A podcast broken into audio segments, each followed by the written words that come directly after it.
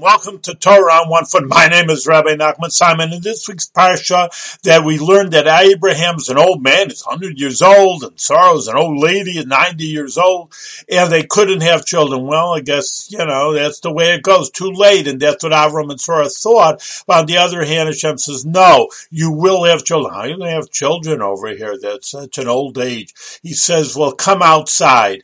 Now that's a double uh, kind of language. Why? Because it says, come outside and look at the stars, meaning your descendants will be as numerous as the stars. That's a simple meaning. But the deeper meaning is go outside the stars, go beyond the stars. There is an idea of a horoscope. I don't know if in the newspapers it means anything, but there is idea that stars do have an influence. And, and if you're a Jewish person, you go beyond the stars, go beyond the influence of the regular the uh, regular humanity and therefore that even though that a person cannot do something or literally the Jewish people historians say shouldn't exist, God forbid, but we do exist and we do prosper. So we go beyond the stars to have this great levels of brachas and influence. And even though it maybe isn't the normal way, but we go beyond the stars like Avraham, our forefathers.